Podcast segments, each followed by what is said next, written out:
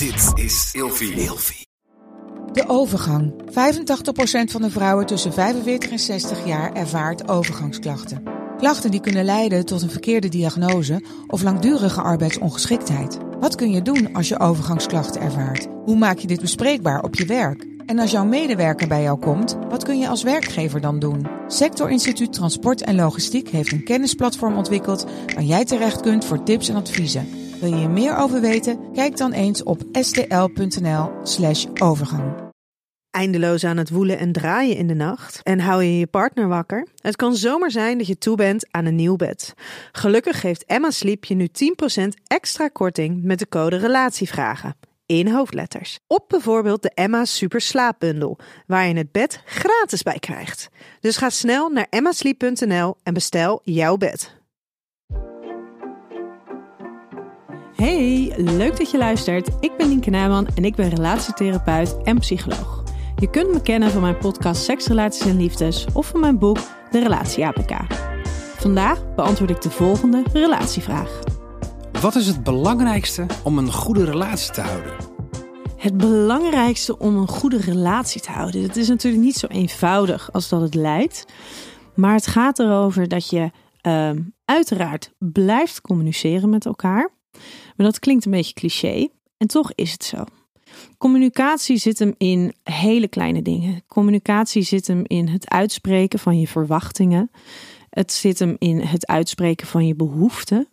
Dus juist door communicatie kan je een heleboel investeren in je relatie. En dat is als je iets wil benoemen wat het belangrijkste is, dan is het denk ik wel de investering, de aandacht, bewuste aandacht, die je telkens maar weer blijft doen naar je partner toe in je relatie.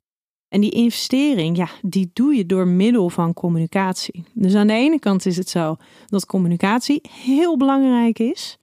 Aan de andere kant is het zo dat die bewuste aandacht, het continu blijven investeren, het blijven meebewegen met je partner, met je relatie, wat zo belangrijk is voor die relatie. En als je het dan over het stukje communicatie hebt, denk dan eens aan de aannames die je doet, de conclusies die je trekt, de verwachtingen die je hebt. Zijn het realistische verwachtingen? Heb je je verwachtingen überhaupt uitgesproken naar je partner toe? En Communicatie lijkt heel simpel, maar is onwijs ingewikkeld voor de meeste mensen. Om echt te luisteren naar je partner, om echt uit te kunnen spreken wat jij vindt, wat je voelt, wat je nodig hebt, dat is veel complexer dan dat de meeste mensen denken. Maar door te blijven praten, door te blijven communiceren, door dingen aan te blijven geven en blijven vragen, kan je continu blijven investeren in die relatie. En ik denk dat dat het belangrijkste is: dat je die relatie niet voor lief neemt. Dat het niet als vanzelfsprekend is dat jouw partner in je leven is, maar dat je elkaar blijft zien. En dat je nieuwsgierig blijft en dat je daarin contact blijft maken samen. Met de code Relatievragen in hoofdletters krijg je 10% korting bovenop de 50% korting die je nu krijgt op het bed dat ik bijvoorbeeld heb. Dus ga snel naar emmasleep.nl en bestel jouw bed.